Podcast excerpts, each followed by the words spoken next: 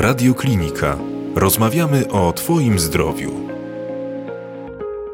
Przed mikrofonem Jakub Śliwiński. Witamy Państwa bardzo serdecznie i zapraszamy na kolejne spotkanie cyklu podcastów portalu Radioklinika. Dzisiaj wizyta na wyjeździe. Dzisiaj znajdujemy się w Centrum Dobrej Terapii w Krakowie, gdzie po raz kolejny przychodzi nam się spotkać i porozmawiać o tym, jak zachować prawidłową kondycję psychiczną, jak zachować tę e, psychiczną higienę. Mm, staramy się omawiać te aspekty, te zagadnienia, które mogą niekorzystnie wpłynąć na funkcjonowanie naszego organizmu i przybliżać je Państwu, abyśmy to e, zdiagnozowanie przeciwnika, a co za tym idzie, tę e, skuteczną walkę przeprowadzili w najbardziej efektywny sposób. Poprzednio dyskutowaliśmy o zaburzeniach lękowych i oczywiście do poprzedniego podcastu także Państwa odsyłamy. Natomiast dzisiaj podejmiemy temat, jakim jest zespół stresu pourazowego PTSD. Razem z nami jest znakomity gość, pan dr Paweł Brudkiewicz, specjalista w zakresie psychiatrii, psychoterapeuta psychodynamiczny, lekarz z kilkunastoletnim doświadczeniem zawodowym, założyciel i redaktor naczelny czasopisma specjalistycznego Medycyna Praktyczna, Psychiatria, specjalista w Centrum Dobrej Terapii w Krakowie, gdzie właśnie się znajdujemy. Dzień dobry panie doktorze, no troszeczkę czasu się nie słyszeliśmy. Dzień dobry, witam Pana, witam Państwa. No, rzeczywiście obowiązków jest bardzo dużo, trudno znaleźć e, czas na, nazwijmy to, kontakty medialne, ale jednak się udało. Zatem bardzo się cieszę, że dzisiaj możemy się spotkać i podyskutować o tym jakże ważnym temacie. Mm, panie doktorze, zacznijmy od terminologii, zacznijmy od samych zagadnień. Co oznacza w rozwinięciu skrót PTSD? No i pytanie, czy zanim rozwiniemy ten skrót, no to wcześniej nie powinniśmy się zająć tym, czym tak naprawdę jest sama trauma. No tak, myślę, że to jest dobry pomysł, e, bo rzeczywiście tutaj od definicji wiele zależy. Traumą nazywamy taki rodzaj urazu psychicznego, który zostawia trwały ślad, czyli który wpływa na samopoczucie, na funkcjonowanie, na to, jak, jak się czujemy psychicznie, emocjonalnie, jak sobie radzimy ze sobą i ze światem. Czyli jeżeli się zdarzy uraz psychiczny, no ktoś, znaczy pokłócimy się, albo ktoś nas obrazi, wyzywa, czy, czy, czy gdzieś ktoś nas uderzy i, i nie wpływa to na późniejsze funkcjonowanie, jesteśmy powiedzmy trochę zestresowani, no trudno to nazwać traumą, prawda? Natomiast w sytuacji, kiedy te konsekwencje są trwałe, czyli niechwilowe, no to już mówimy o, o takiej e, urazie psychicznym, który jest traumatyczny. I jeszcze właśnie, jeżeli możemy się zatrzymać przy tym skrócie e, PTSD, czy, czy też PTSD, jakbyśmy to powiedzieli e, w języku angielskim, co ono w rozwinięciu oznacza? Po angielsku to jest post, post-traumatic stress disorder, czyli tak jak Pan powiedział na początku, zaburzenie stresowe pourazowe, czy, czy zespół stresu pourazowego. No czyli to jest, co, co ono oznacza? To oznacza, że była trauma, która wywołała stres i która pozostawiła konsekwencje pod postacią zaburzenia, czyli disorder. Czyli mamy te trwałe ślady w naszej psychice. Panie doktorze, no to zatrzymajmy się przy przyczynach pojawienia się właśnie takich stanów. Jak rozumiem, ten katalog przyczyn, ten katalog sytuacji jest niebywale rozległy, bo jak rozumiem i tutaj mam nadzieję, że troszeczkę przedłożymy to słuchaczom radiokliniki, to są na przykład sytuacje z życia wzięte, to są sytuacje powiedzmy z dzieciństwa, pewne kataklizmy na przykład, które my przeżywamy, katastrofy, jak to wszystko e, wygląda, no jak rozległy jest ten katalog przyczyn pojawienia się takiego zespołu stresu pourazowego. No, z jednej strony jest rzeczywiście rozległy, zaraz do tego wrócę, natomiast z drugiej strony to są takie wydarzenia w życiu człowieka, w przebiegu których on lub y, ktoś w jego otoczeniu doświadcza mm, urazu, czy zagrożenia urazu, czy doświadcza zagrożenia życia, czy mm, ktoś na oczach e, kogoś e, ginie. Także mm, to jest jakby podstawowa definicja tego klasycznego PTSD. No i tu rzeczywiście początkowo mówiono o e, konfrontacji z polem walki a, lub e, o e, konfrontacji z jakąś katastrofą masową, nazwijmy to. Natomiast później zaczęto rozpoznawać, identyfikować objawy zespołu stresu pourazowego U osób, które brały udział bądź obserwowały na przykład jakiś wypadek samochodowy, były uczestnikami lub obserwowały jakiś wypadek samochodowy.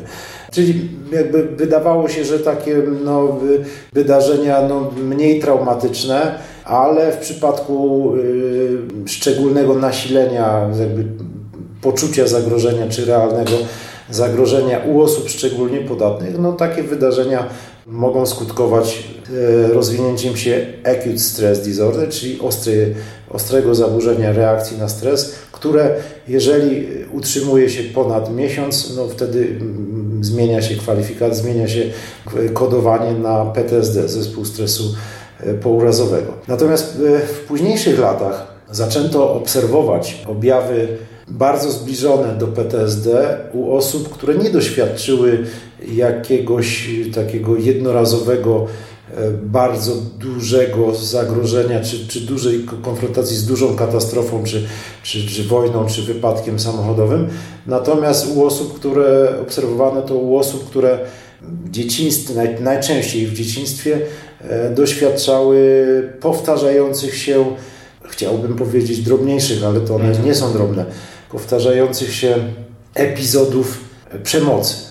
Prawda? No i teraz my patrzy, można patrzeć z punktu widzenia dorosłego człowieka, że e, przemoc no, jest e, czymś w stosunku do dziecka jest czymś nieakceptowalnym, ale nie jest to e, coś bardzo dramatycznego. No i to jest nieprawda, bo patrząc, jakby dziecko to przeżywa jako, może przeżywać, nie zawsze tak jest, ale może przeżywać jako E, stan e, zagrożenia i utraty poczucia bezpieczeństwa. I teraz, jeżeli takie epizody się powtarzają w sposób systematyczny i dziecko nie ma wsparcia, nie, nie dostaje pomocy, no mogą się rozwijać objawy, które obecnie są zgrupowane w rozpoznaniu E, kompleks PTSD, czyli złożonego zespołu stresu pourazowego. My oczywiście już za chwilę przejdziemy sobie do tego, co się dzieje z psychiką człowieka, kiedy taki zespół e, występuje jak to się przekłada również na te zachowania w życiu codziennym. Mm, ale panie doktorze, troszeczkę pan o tym wspomniał. Czy my, jako osoby, które są dotknięte tym zespołem, my nie musimy być uczestnikami, nazwijmy to czynnymi w danym wydarzeniu, w danej katastrofie. Możemy być na przykład obserwatorami i tutaj pytanie, czy na przykład w sytuacji takiej, kiedy my nie podejmujemy jakiejś decyzji, na przykład nie udzielamy komuś pomocy, czy taka sytuacja również może się przekładać na to, że ten zespół stresu pourazowego występuje? To jest tylko taki przykład. No ja myślę, że to y, jest inny obszar. Rzeczywiście, jeżeli ktoś nie udziela pomocy, a uważa, że powinien udzielać pomo pomocy, no może mogą się pojawiać jakieś poczucie wstydu, winy, e, żal, że się, że się tego nie zrobiło. Także to jest, to jest inna grupa. Natomiast mhm. oczywiście to może współwystępować i, i można, może się pojawiać pytanie, dlaczego ktoś nie udzielił pomocy. Y, no może był sparali, już właśnie sparaliżowany y, przerażającym wydarzeniem, czyli, czyli że doświadczał traumy y, tej, która potencjalnie może wpłynąć trwale na jego funkcjonowanie. Ta osoba mogła czuć się sparaliżowana, wstrząśnięta, przerażona i mogła nie umieć zareagować, prawda? Nie, nie być w stanie zareagować. Panie doktorze, a czy możemy mówić o osobach, które niejako są predestynowane do tego, żeby taki zespół pourazo, stresu pourazowego występował? Czy są takie czynniki w ludzkiej psychice, być może konstrukcja człowieka, no, która pozwala mówić, że są pewne osoby, które są zdecydowanie bar bardziej narażone na taką sytuację i tutaj jeszcze nasuwa mi się jedna myśl, że w przypadku, wydaje mi się, niektórych zawodów, które my E, wykonujemy i tak dalej, i tak dalej, no że te czynniki, że te sytuacje zagrożenia i ewentualne właśnie konsekwencje, no chyba jednak mogą zdecydowanie częściej występować. Na pewno czynniki osobowościowe odgrywają e, istotną rolę.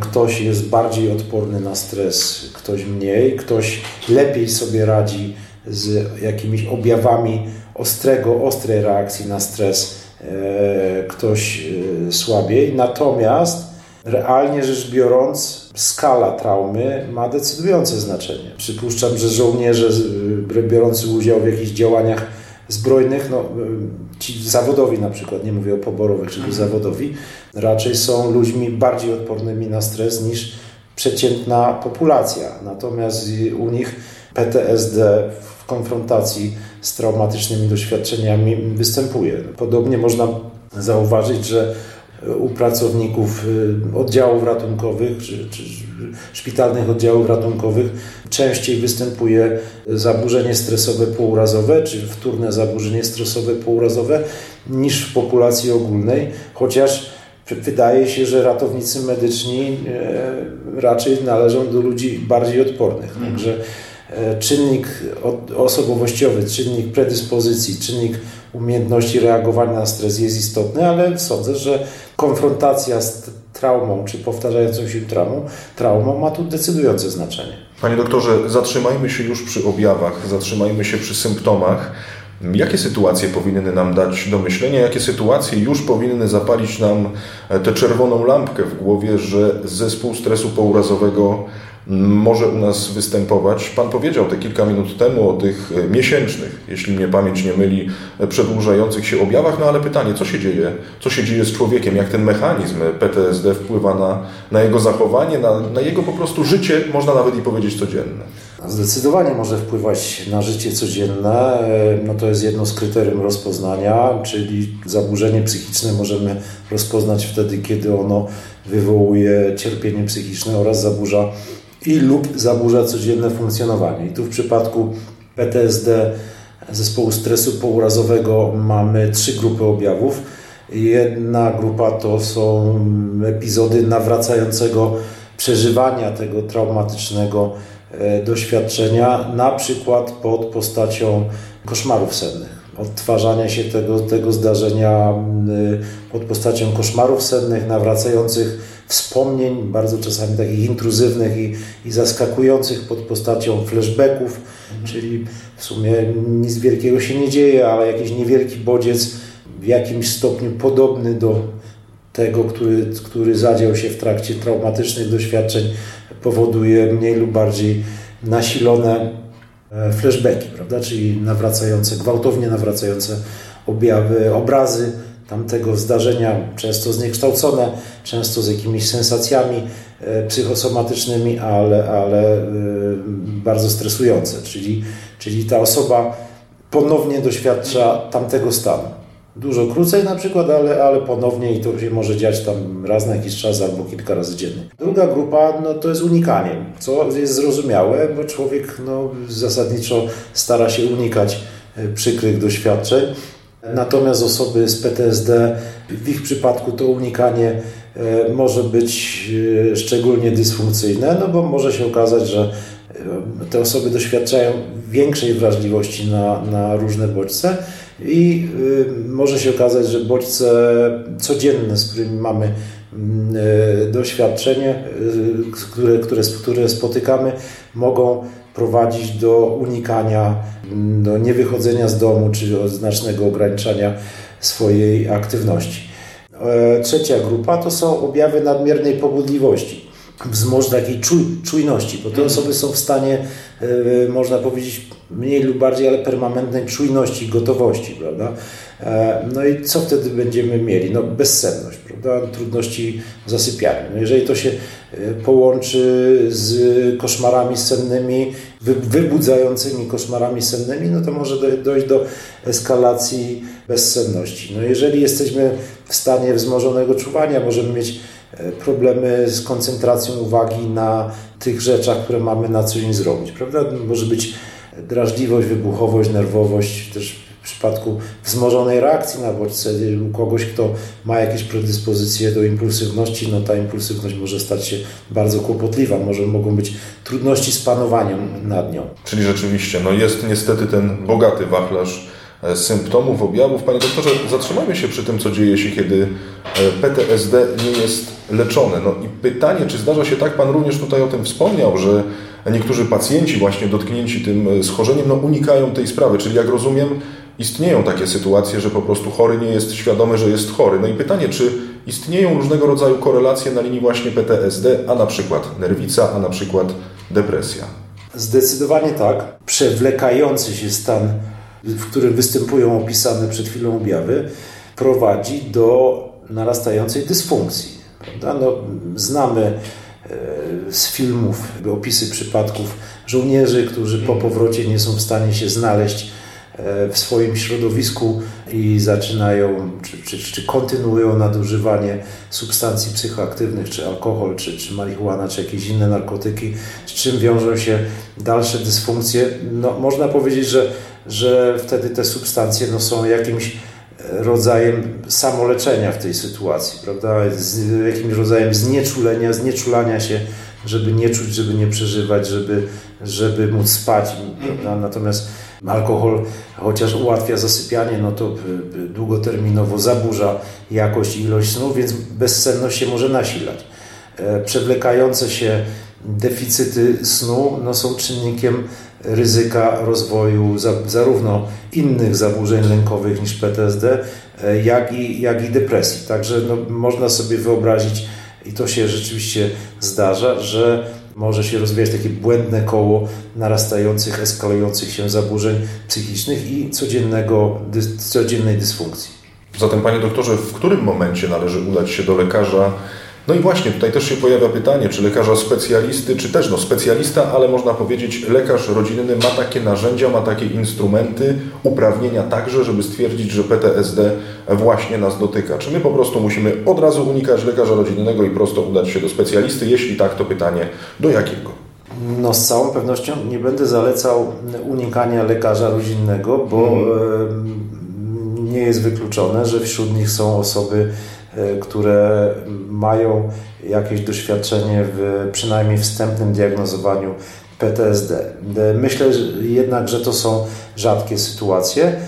Myślę, że w takiej e, w przypadku, gdy ktoś podejrzewa u siebie czy u, kogoś z bliskich PTSD, czyli jest taka sytuacja, że był uraz traumatyczny, po którym występują jakieś dysfunkcyjne objawy i pogarsza się funkcjonowanie codzienne, pojawia się poczucie cierpienia psychicznego, wtedy wskazana jest konsultacja specjalistyczna u psychiatry lub u psychologa, psychoterapeuty, y, który ma przeszkolenie i doświadczenie w diagnozowaniu y, stanów posttraumatycznych. Rozumiem, panie doktorze. I jeszcze chciałbym, żebyśmy tylko podkreślili długość takich e, sytuacji. Mówimy o tym miesiącu, tak? Dobrze rozumiem? Czy to są sprawy najzupełniej indywidualne? No, w kryteriach mamy ASD, czyli mhm. Acute Stress Disorder, czyli zespół, zespół ostrego stresu pourazowego i to jest do 4 tygodni, a żeby rozpoznać PTSD, no to musi upłynąć, te objawy się muszą utrzymywać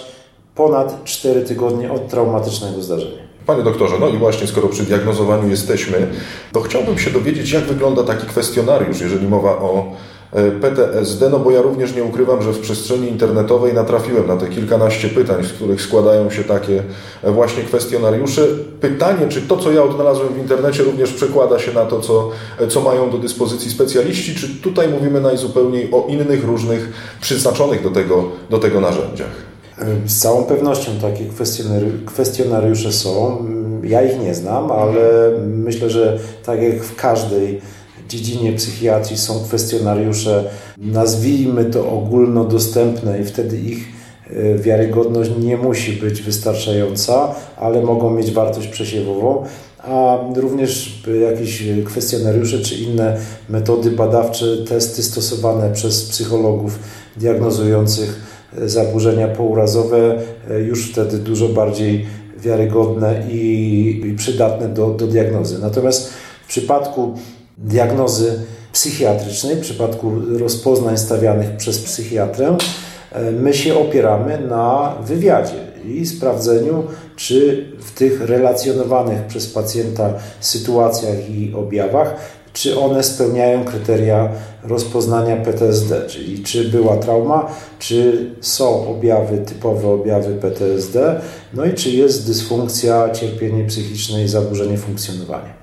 Rozumiem. Panie doktorze, zatem przejdźmy już do sposobów leczenia, e, przejdźmy do metod, jakie funkcjonują, no bo oczywiście chciałbym, żebyśmy co nieco i pokrótce przedstawili, scharakteryzowali słuchaczom radiokliniki takie właśnie metody. Mamy e, na przykład terapię poznawczo-behawioralną, mamy terapię EMDR. Nie ukrywam, że również trafiłem na dosyć egzotyczną ogrodoterapię, ale to jak rozumiem, to jest pewnie jeszcze metoda, która e, wymaga badań i tak dalej, i tak. Panie doktorze, jakie są te główne metody i pytanie, na ile są one w stanie pomóc e, pacjentom? Czy mamy jakiekolwiek dane na ten temat? Która z nich jest najbardziej skuteczna? E, ogrodoterapia. No, tak. ja myślę, że to, że to ja nie spotkałem się z taką terapią w piśmiennictwie medycznym, ale wyobrażam sobie, że jeżeli e, można by komuś, bo rozumiem, że to jest jakiegoś rodzaju przebywanie w ogrodzie, tak? Dokładnie tak. E, przypuszczam, że jeżeli by można było komuś zapewnić bardziej systematyczne przebywanie w jakimś miłym, przyjemnym miejscu, takim jak ogród, gdzie, gdzie jest dużo zieleni, gdzie jest pozytywna atmosfera, gdzie jest śpiew ptaków, to mm, prawdopodobnie u każdego z nas samopoczucie by się z czasem wolniej lub szybciej poprawiało. A jeszcze gdyby było słońce, no to myślę, że ta poprawa byłaby bardziej widoczna. Także myślę, że to jest takie postępowanie nieswoiste, korzystne dla, dla każdego i w każdym zaburzeniu. Natomiast przechodząc już do metod o udokumentowanej wartości w badaniach klinicznych, to Głównie to są metody psychoterapeutyczne, czyli EMDR, metoda polegająca na wywoływaniu, oswajaniu z różnymi stanami, przykrymi stanami emocjonalnymi, z równoczesnym generowaniem za pomocą ruchu palca rytmicznych ruchów gałek ocznych, co ma powodować e, odwrażliwienie i niejako przeprogramowanie emocjonalne. E, tutaj wyniki badań e, nie są tak całkiem jednoznaczne, ale rzeczywiście przeważają e, badania, które potwierdzają skuteczność tej metody. Wydaje się, że najbardziej obiecujące piśmiennictwo dotyczy metod psychoterapeutycznych, zwłaszcza tych, które zostały konkretnie przeznaczone do leczenia, do terapii zaburzeń pourazowych, cały szereg różnych technik i protokołów, które w tym celu zostały opracowane i rzeczywiście przynoszą dobre efekty i tu wyniki, wyniki badań są w sposób dużo bardziej konsekwentny, korzystne. Kolejne, met, inne metody terapeutyczne, no to są, y, to jest farmakoterapia. No tutaj farmakoterapia głównie znaczy nie, nie, próby znalezienia farmakoterapii przyczynowej na razie nie doprowadziły do wdrożenia jakiejś metody, natomiast e, stosuje się e, leki e, objawowo, prawda? Czyli jeżeli u kogoś w przebiegu zespołu stresu pourazowego występują kłopotliwe lęki, a u wiele z tych osób występują, no skuteczne bywają, przydatne bywają przeciwdepresyjne leki przeciwlękowe lub leki przeciwlękowe, które stosujemy w innych zaburzeniach lękowych. Jeżeli problematyczne są zaburzenia snu, to można stosować typowe oddziaływania farmakologiczne stosowane, przydatne w przewlekłej bezsenności, czyli na przykład małe dawki sedujących leków e, przeciwdepresyjnych, czyli takich, które w małych dawkach powodują senność i ułatwiają, uspokajają i ułatwiają zasypianie. Czyli rzeczywiście tutaj tak, że ten wachlarz możliwości jest rozległy. Panie doktorze, kiedy ostatnio się e, spotkaliśmy w Centrum Dobrej Terapii w Krakowie, kiedy dyskutowaliśmy na temat zaburzeń lękowych, no to również zwracaliśmy uwagę na ważność pewnych grup wsparcia ważność, żeby także w takich sytuacjach uczestniczyć. Czy jeżeli mowa o PTSD, tutaj także powinniśmy należeć do różnego rodzaju grup i tak dalej, i tak dalej, że po prostu to wsparcie człowieka ze zewnątrz, który być może na pewnym etapie zmaga się z tym samym co my, no tutaj także jest istotne.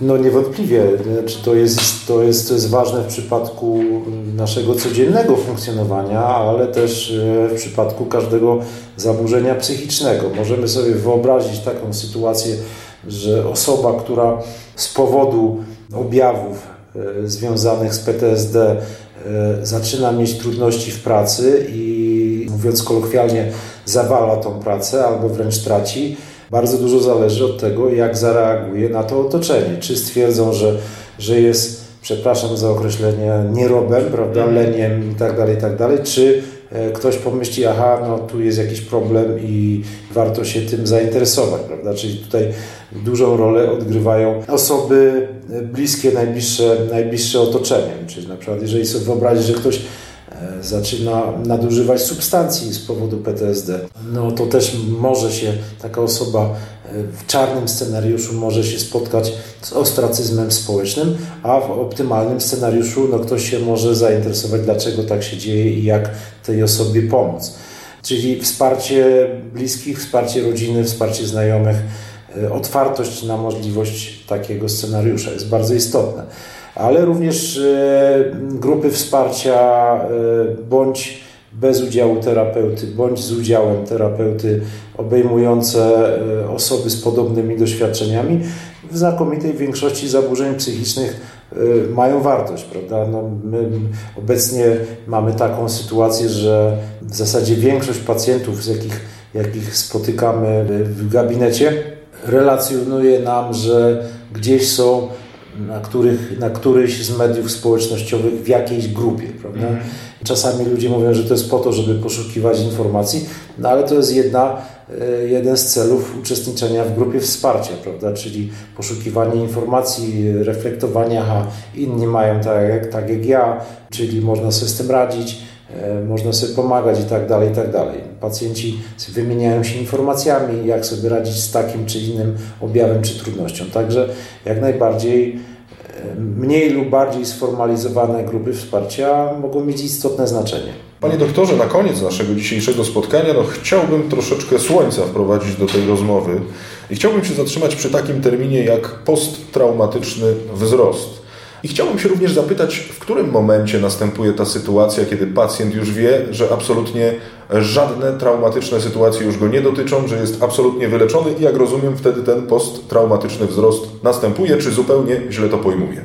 Nie, no myślę, że dobrze. Natomiast y, ta hiperbola jest trochę zbyt optymistyczna, bo nawet Achilles, który był niemalże nieśmiertelny, no jednak miał swoją piętę, gdzie jako trauma, trauma go trafiła, no to, to zginął. Ale przechodząc już y, do, do konkretów.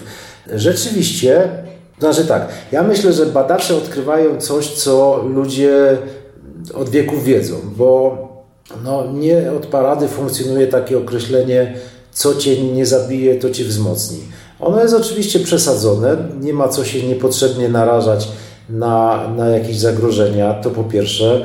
Jeżeli się z jakimś zagrożeniem zetkniemy, e, jeżeli się z jakimś zdarzeniem traumatycznym zetkniemy, to, to warto się poczytać w internecie, co się z nami dzieje i tak dalej, i tak dalej. Ale rzeczywiście e, to nie jest tak, że trauma ma tylko dewastujące znaczenie. Te takie powszechne rozumienie e, potencjalnych korzyści z konfrontacji z traumatycznymi zdarzeniami zostają w ostatnich latach potwierdzone w badaniach naukowych, gdzie się okazuje, że e, jakiś czas po doświadczeniu traumy, niekoniecznie po doświadczeniu stresu pourazowego, to jest trochę niezależne, te osoby doświadczają, nazwijmy to wstępnie, pełniejszego życia. Pojawia się, rozwija się u nich poczucie większej siły osobistej, takiej e, psychologiczno-emocjonalnej.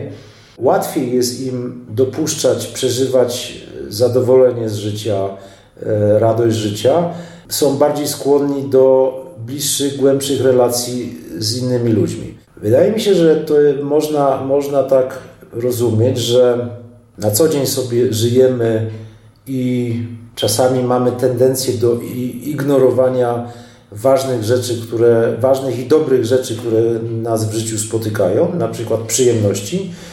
Bardzo dużo pracujemy, jesteśmy obowiązkowi i skupiamy się na tym e, i pomijamy przyjemność. A jeżeli w którymś momencie skonfrontujemy się z taką sytuacją, która nam pokazuje, że można stracić życie albo zostać inwalidą, to wtedy faktycznie to myślenie może iść w takim kierunku, kurczę, no jednak otacza mnie sporo fajnych, miłych rzeczy i warto z tego korzystać, bo życie jest kruche. Myślę, że tego i te i podobne mechanizmy psychologiczne y, powodują, że u niektórych ludzi, ja nie wiem jaki to jest odsetkowo, jaki to jest procent, ale ogólnie rzecz biorąc statystyki nas w sumie nie interesują, że u niektórych ludzi to doświadczenie traumy jest momentem, w którym zaczynają się zastanawiać nad swoim życiem, zaczynają weryfikować priorytety, czują się silniejsi, że to przeżyli i że, że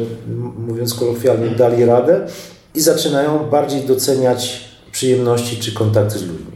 Zatem doceniajmy te przyjemności, może jednak jak najdalej od traum, ale jeżeli już takowe się wydarzą, no to, no to rzeczywiście troszeczkę światła na, na koniec tego naszego dzisiejszego spotkania. Myślę, że wylaliśmy do słuchaczy radiokliniki. Pan dr Paweł Brudkiewicz, specjalista w zakresie psychiatrii, psychoterapeuta psychodynamiczny, lekarz z kilkunastoletnim doświadczeniem zawodowym, założyciel i redaktor naczelny czasopisma specjalistycznego Medycyna Praktyczna Psychiatria, specjalista w Centrum Dobrej Terapii w Krakowie, był gościem radiokliniki. Panie doktorze, jak zwykle ogromna przyjemność, no i mam nadzieję, że usłyszymy się wcześniej niż teraz to miało miejsce. Na to liczę. Aczkolwiek również życzę dużo pracy, żeby nie było.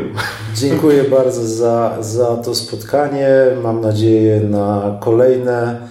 Do usłyszenia, do zobaczenia.